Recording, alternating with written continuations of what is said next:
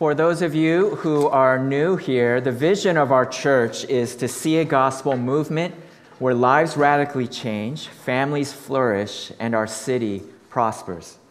Well, in our efforts to see our city prosper, our church has partnered up with Pastor uh, Tony Wang and his wife Lynn to start a church planting movement amongst the Mandarin speaking Chinese. Uh, Tony uh, and his family moved all the way from Florida this past summer and uh, have a desire to plant the first Mandarin speaking church in our denomination on the entire West Coast. Why that hasn't happened already, I have no idea. But you can imagine the need that we have to reach the Mandarin speaking uh, here uh, on the West Coast, especially here in Irvine. Uh, Tony graduated from uh, Reformed Theological Seminary in Orlando. Prior to that, he uh, has a master's degree in engineering. Uh, his wife uh, teaches at San Diego State. They've got two kids, Josiah and Karis, who are seven and three. And you might be wondering, what kind of relationship will we have with uh, Grace Irvine Presbyterian Chinese Church? Well, I think the best analogy is the relationship between a mother and her unborn child. Uh, church planters call this the incubation period. Uh, right now, Tony and his wife are gathering a core group by networking, casting vision, in hopes that sometime next year they will be healthy and mature enough to worship on their own as a separate church. Until then, they and their core group will be worshiping with us, and we will be incubating them uh, in the meantime. And so it's my prayer uh, that when you see them, that you would extend them a warm welcome, that we would be a good mother uh, to this fledgling church plant. And our hope is to birth uh, another church here in Irvine, and what a, a joy that would be. And so uh, I can go on and on, but uh, I'll stop there. Let's welcome Pastor Tony at this time.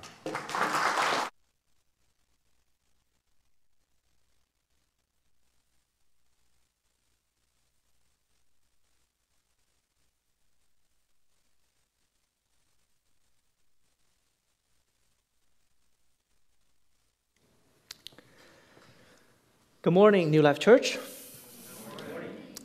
Uh, my name is Tony Wang, um, and it is my privilege to stand here and share with you the work that I do.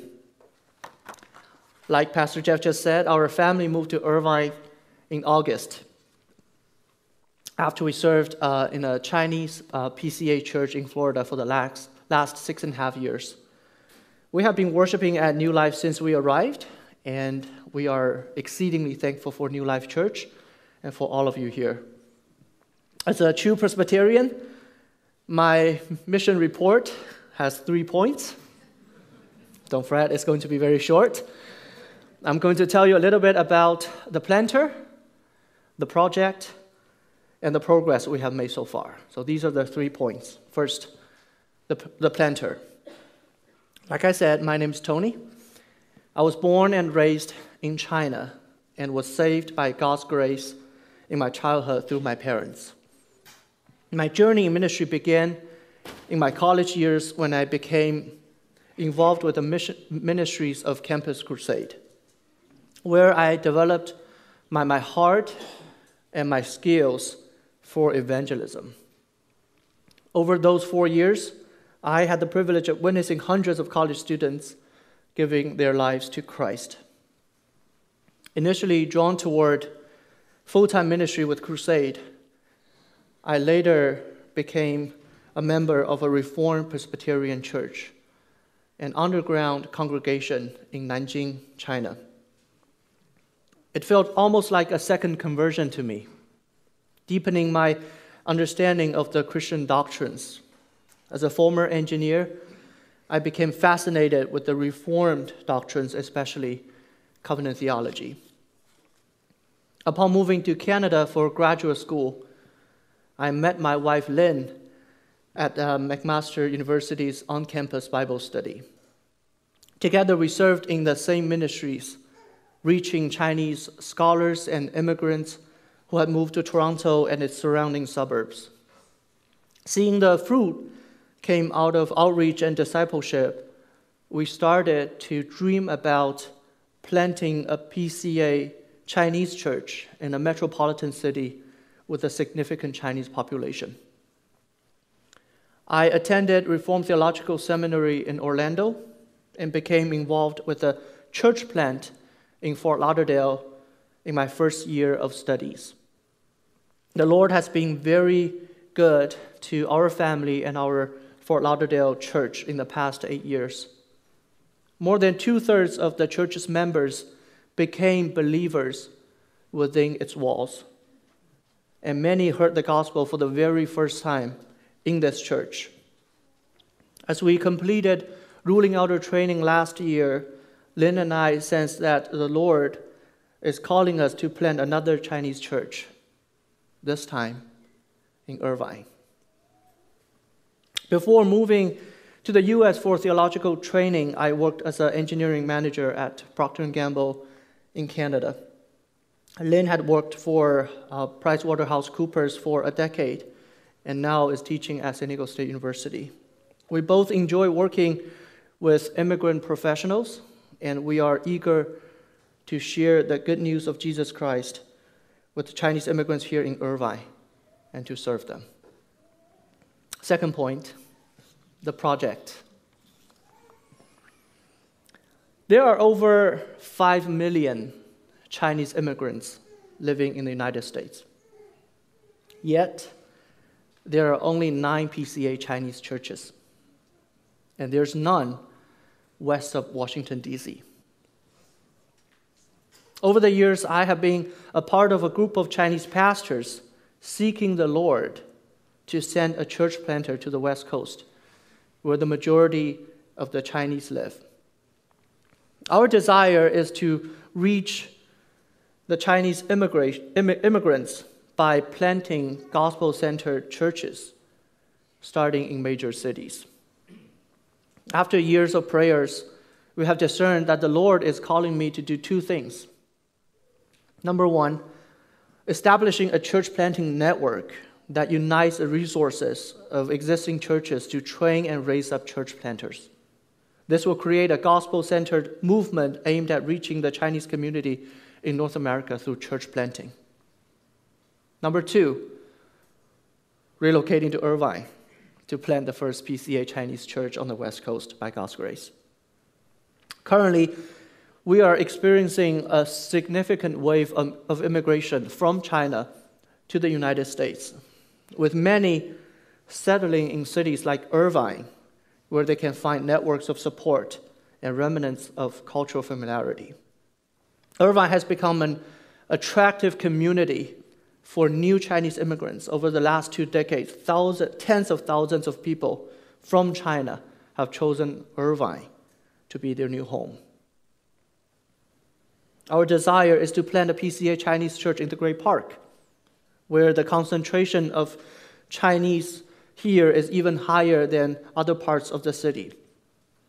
I am convinced that the gospel not only saves our souls, but renews all aspects of our life. The goal is to plant a Mandarin speaking, gospel centered church in the Great Park area where the good news of Jesus Christ is proclaimed and lived out. Finally, point three the progress.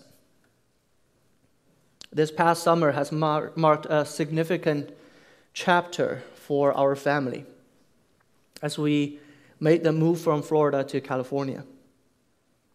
It was a time filled with goodbyes, leaving the church, church community, community we knew so well and loved so dearly. The partings were emotional, and the process of packing and unpacking certainly weren't helping. In August, after driving over 3,000 miles, we arrived in Irvine. New Life family welcomed us. Thank you very much for the meal tray. The church also graciously provided me with an office space. I began meeting with Chinese folks in the city, eager to connect with as many people as possible. We named the church Grace Irvine Presbyterian Chinese Church, or simply as Grace Irvine. I am encouraged to share that the Lord has been adding numbers to Grace Irvine. Four weeks ago, we initiated core group training on the topic of gospel centrality as the fundamental value of Grace Irvine. At the outset, we had only two families in the group, including our own. However, each passing week, the Lord added new members to the fold. Last week, we had five families participating in our training. Some of them are sitting here worshiping with us today. We meet each Sunday afternoon to discuss the core values of Grace Irvine, and we ask the Lord to prepare us to serve in various capacities when Grace Irvine launches. As we continue to settle in the city and meet with more people, we ask the Lord to continue to grow our core group. We hope to start Sunday worship sometime in 2024, establishing a permanent presence and service in the Great Park community. We are exceedingly grateful for New Life, for this partnership in the gospel, for your generosity, and for your grace. As we desire to be a church that blesses Irvine, a church that plan, plants other churches, and a church being part of a greater vision for Southern California and North America at large. That concludes my report. Thank you very much.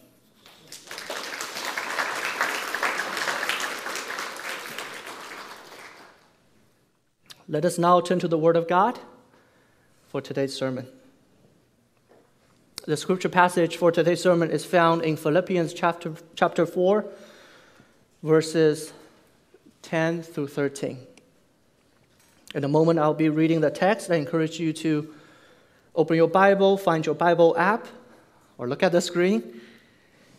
The passage is Philippians chapter 4, verses 10 through 13, and I'll be reading from the English Standard Version.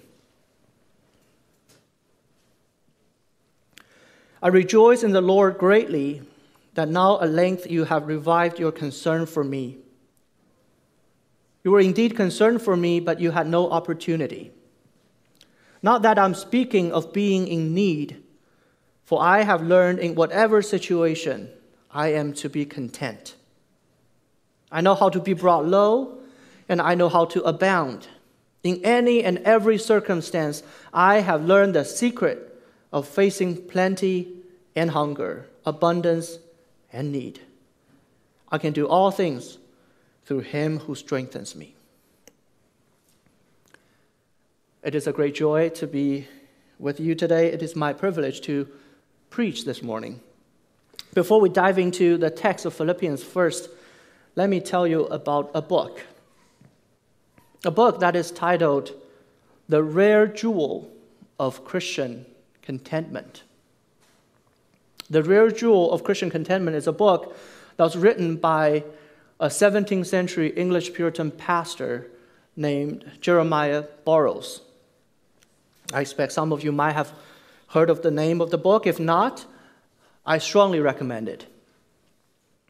The Rare Jewel of Christian Contentment is a book that I read and reread, and most recently, I read it uh, in a reading group with a number of Korean American PCA pastors. Every time I read this book, I am convicted of the discontentment that is in my heart, and I'm convinced that many of us are afflicted with the same disease of the soul. Today's sermon is titled The Mystery of Christian Contentment.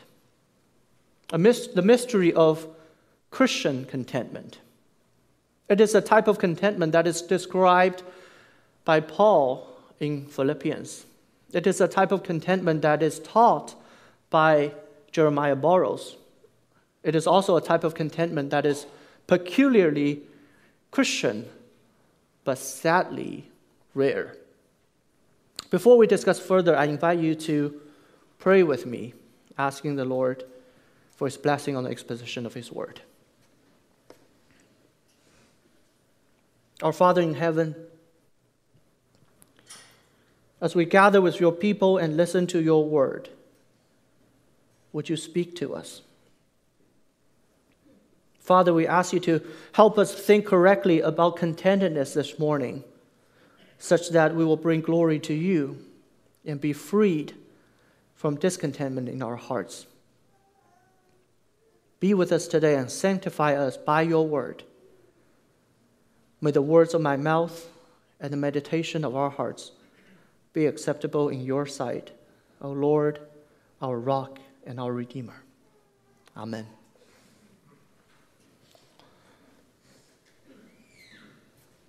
First, let me give you a word that you might have never heard before affluenza. What is affluenza? Affluenza is a nifty little word that sociologists created by mixing two different words together. The word affluence means having a great deal of money. The word influenza means a highly contagious and potentially fatal disease. When you mesh these two words together, you get a new word, affluenza, which is a useful word for describing the problems generated by a rich consumer culture that has an endless hunger for more stuff. Affluenza is the disease of greed. It is a materialistic mindset that says, What I have is not enough. Getting more money and more possessions is the ultimate goal of life. Affluenza is a spirit of our age, and it has affected all of us. At the same time, we read of Apostle Paul's writing here. He writes, I have learned in whatever situation I am to be content. I know how to be brought low, and I know how to abound. In any and every circumstance, I have learned the secret of facing plenty and hunger, abundance and need. Clearly, Paul was living in a time that of great need or of little possessions. In fact, Apostle Paul wrote this letter to the Philippians church from a prison in Rome. It was around year 61 AD. Life for Paul at that time was very difficult.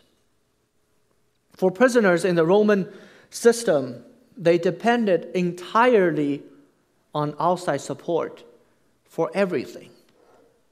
Paul was locked up and was in chains. He had meager provisions. He was certainly suffering and in need.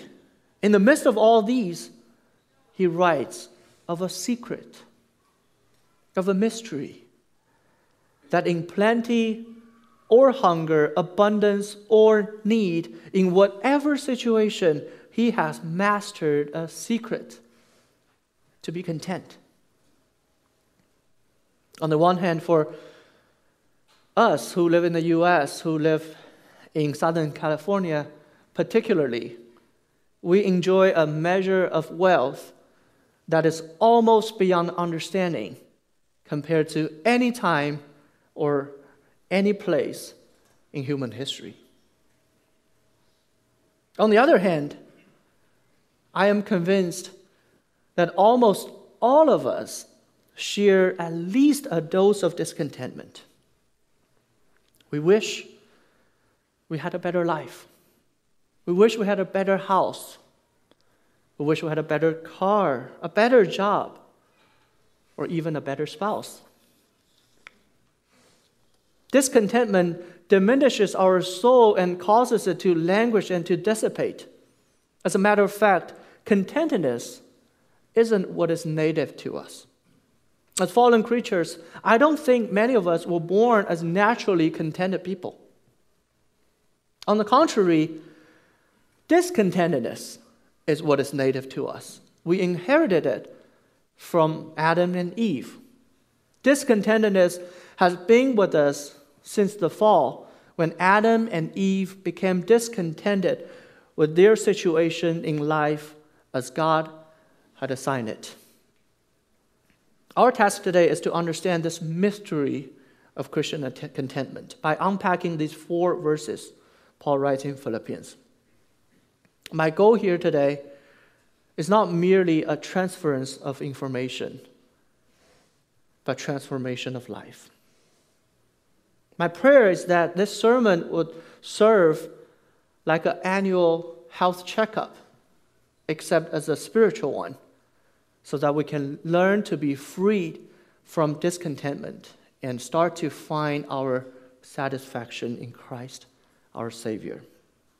I'm going to unpack this mystery in three points, which is also the outline of today's sermon. A Christian is the most contented person in the world. A Christian is the most unsatisfied person in the world. A Christian finds contentment in his or her union with Christ. First point a Christian is the most contented person in the world. The first part of the mystery is that Christians are the most contented people in the world, even when we have little at our disposal. I believe this is what Paul experienced and meant when he wrote, I rejoice in the Lord greatly that now at length you have revived your concern for me. You were indeed concerned for me but you had no opportunity. Now that I'm speaking of being in need, for I have learned in whatever situation I am to be content. Paul was in a very difficult situation. In prison in Rome, chained to the cell, subsisting on a sparse diet, but he was not discontent. I have learned in whatever situation I am to be content. None of these harsh situations have affected his contentment because he was satisfied with whatever little he had. His contentment was not affected by his physical deprivations.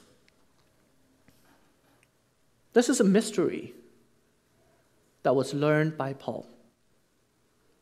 A Christian is contented even with little. When someone has learned of this art of contentment, he is the most contented person in this world. In the eyes of this world, this person might be the poorest, like what we read of the Apostle Paul here. But in the meantime, this person possesses the richest soul and highest satisfaction, as Paul writes in 1 Timothy 6 8. But if we had food and clothing, with these we will be content. In the beginning of the sermon, I talked about the term affluenza. We live in an age that buys into the illusion that affluence will bring us contentment. As a result, I'm convinced that discontentment is a disease of the soul that afflicts all of us. Think of King David. King David should have been among the most contented men on earth, given God's promises and blessings on his life. But in an unguarded moment of discontentment, David wanted what wasn't his to have the wife of Uriah. Think of the Israelites in the desert at Massah, which means testing, and Meribah, which means quarreling the Israelites grumbled and complained out of their discontentment with God's simple provision of food and water. Think of us. Do we have, a, have our moments of discontentment? I believe we all share at least a dose of discontentment. It is a disease of the soul that afflicts all of us. In C.S. Lewis' classic, The Screwtape Letters, the older demon Screwtape writes to his young and inexperienced nephew, Wormwood. He writes, We want a whole race perpetually in pursuit of the rainbow's end, never honest, nor kind, nor happy now, but always using as mere fuel wherewith to heap the altar of the future every real gift which is offered them in the present. In other words, Satan takes great pleasure in tempting us into discontentment and direct our focus away from the present provisions and providence of God. That is why the Apostle Paul uses word, I have learned. I have learned in whatever situation to be content. If the Apostle Paul had to learn it, we have to learn it as well because contentment is not our natural disposition. Rather, it is a secret to be learned as we continue finding our satisfaction in Christ.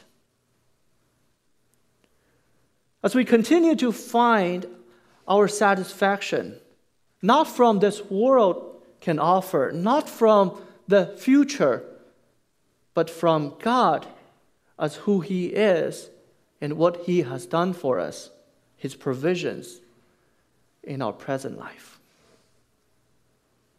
Let us take another look at this text. In verse 12, Paul writes, I know how to be brought low, and I know how to abound.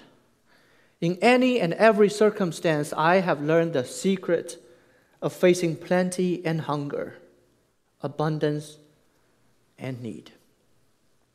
Here, Paul continues with this mystery of contentment. It is worth noting that his writing is rhythmic and balanced. It's very beautiful. He lists not only his afflictions, being brought low, being in hunger, being in need, but at the same time, he also writes of his prosperity, times of abundance and times of plenty. It is understandable that someone is content when he is in material abundance. But why does Paul call it a secret? What is a secret about being contented in plenty? Let us come to the second point of today's sermon as we continue to think of the mystery of, of Christian contentment. A Christian is the most unsatisfied person in the world. At first glance, the second statement is somewhat contradictory to the first one. Christians are supposed to be the most contented people in the world. How can we at the same time be the most unsatisfying people in the world? Because the world simply cannot satisfy us. Because we learn from Paul that true contentment is independent from circumstances because the enjoyment of the whole world would not be sufficient to satisfy a Christian soul. This is a paradox of the Christian contentment. When we think of Christian contentment, some people will consider it as a denial of desires, a lowered standard of life. If we lower our expectations and standards, we should be more content. I've met a lot of Christians who are content, and I thank God for them. But I encourage all of us to take a closer examination of our hearts.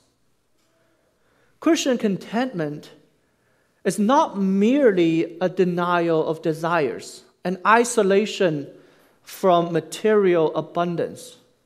A true Christian, being contented as he is, at the same time is not contented with all the comfort, health, and wealth the world can ever offer.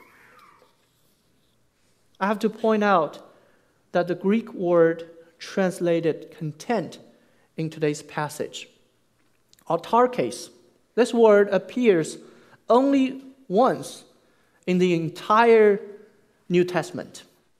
Paul here borrows this word actually from pagan Stoic philosophy. Let me tell you a little bit about Stoic philosophy. Among all virtues, the Stoics considered contentment being the highest of all. Contentment is a central virtue of all virtues. For the Stoics, contentment described the mindset of a person who had become independent of all things and all people. Here's a direct quotation from a Stoic line Man should be sufficient unto himself for all things, and able by the power of his will to resist the force of circumstances. The Stoics, in their understanding of contentment, has fostered a self sufficiency in which all the resources for coping with life were located in the man himself. Paul borrows this word from the Stoics, but transformed the term with a new meaning. In a sense, the Apostle Paul is redeeming this word by rooting Christian contentment in nowhere in a man himself, but only in God. As Christians, a lot of us consider ourselves contented people. But I encourage all of us to think about this. Is our contentment more like Paul's or the Stoics? Are we contented because we have good jobs? Are we contented because we have a good life, a comfortable lifestyle? Are we content because our house values have gone up over the years? Are we content because we can maintain such a lifestyle that, can, that we can go on vacation on a regular basis? Or rather, are we content because we have Christ? He is all we have and all we ever need. Not just the Stoics. A lot of other religions and even some Christians are striving for a type of contentment by lowering expectations and denying desires. It is an effective way to become more content. However, I consider it as a counterfeit of true Christian contentment. Contentment is by no means a human achievement, and we can never be independent or self sufficient. Rather, the secret of biblical contentment is that we are totally dependent. We are dependent upon God, and we are not sufficient. Rather, our God, He is fully sufficient. Christian contentment is a mystery. On the one hand, we are the most contented people, even if we had nothing but bread and clothing. On the other hand, we're not contented. Even the whole world and all its pleasures are offered to us. Finally, let's come to the third point to the heart of this secret a Christian finds his contentment in his union with Christ. Let's read uh, verse 13. I can do all things through him who strengthens me. This is one of the most frequently quoted Bible verses. I have seen it printed on bumper stickers. I have seen it engraved on mugs. I have even seen it on a ceiling of a gym over a bench press. this is also one of the most widely misused Bible verses because I know I will not be able to push 300 pounds on a bench just by looking at this verse.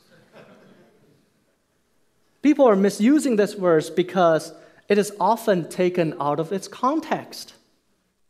The context of this verse we just discussed is Christian contentment.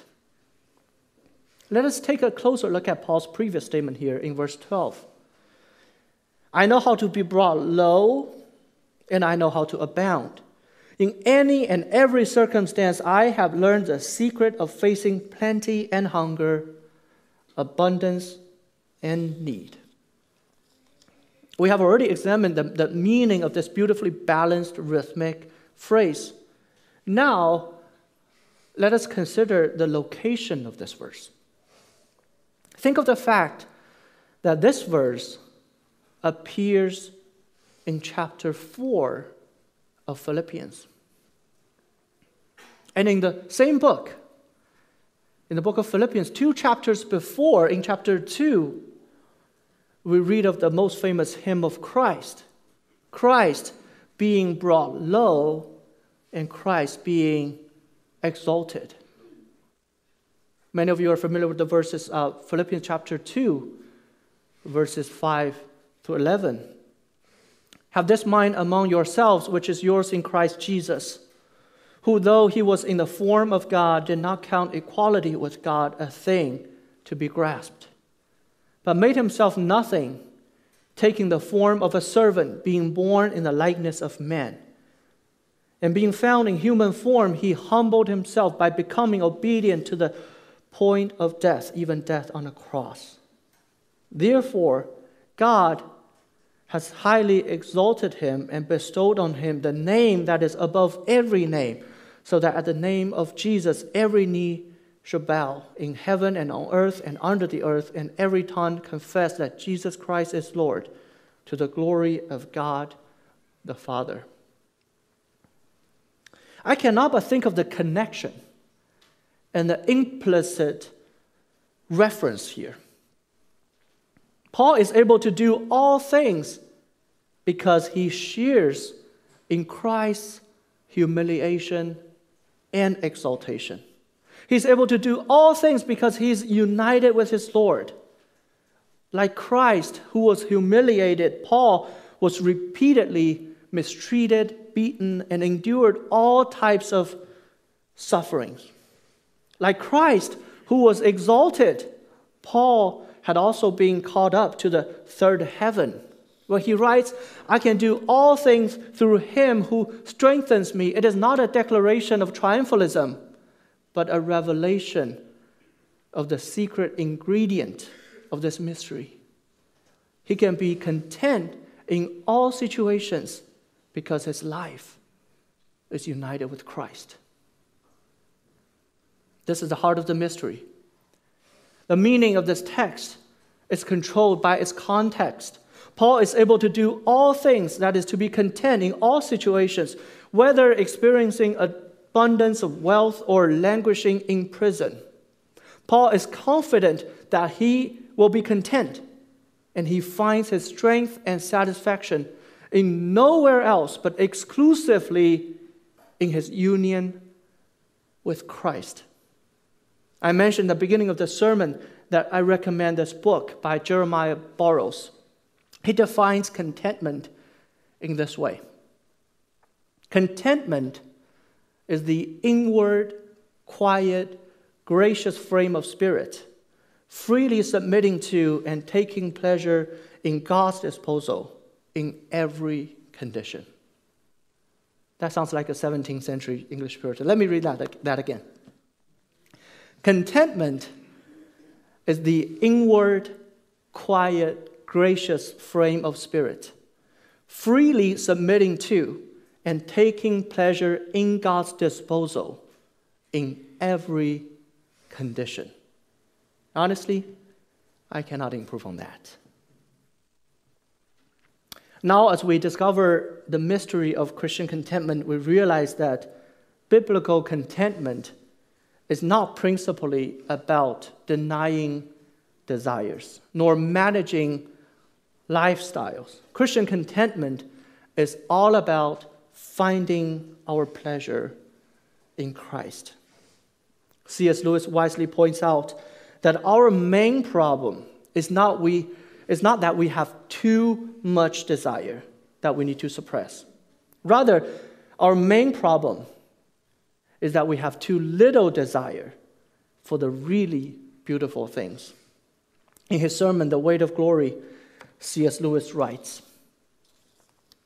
If we consider the unblushing promises of reward and the staggering nature of the rewards promised in the Gospels, it will seem that our Lord finds our desires not too strong, but too weak.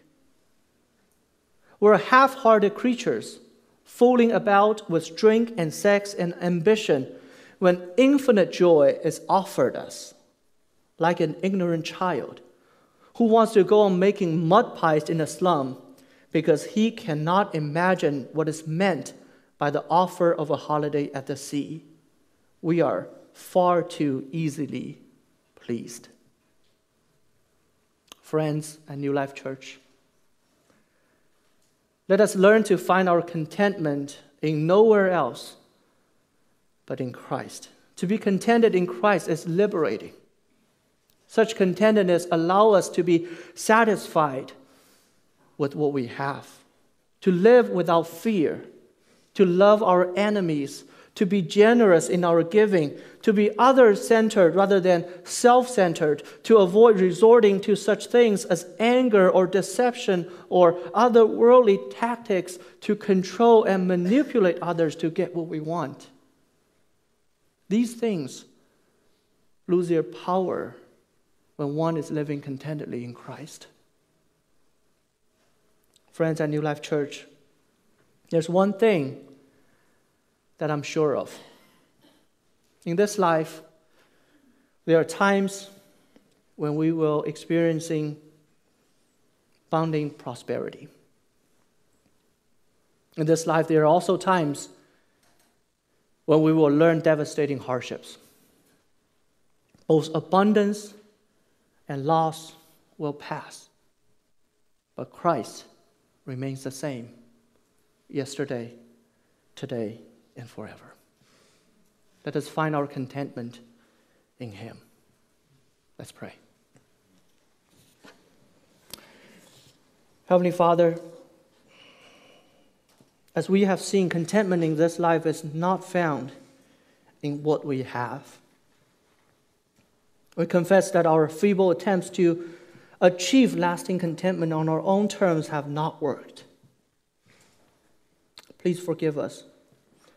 Help us, Father, as your people, to transfer our pursuit of contentment from worldly ways to a life with Christ, so that in good times and bad, we are content as Christ is all we have and all we ever need. May we say with the Apostle Paul, For me to live is Christ, and to die is gain.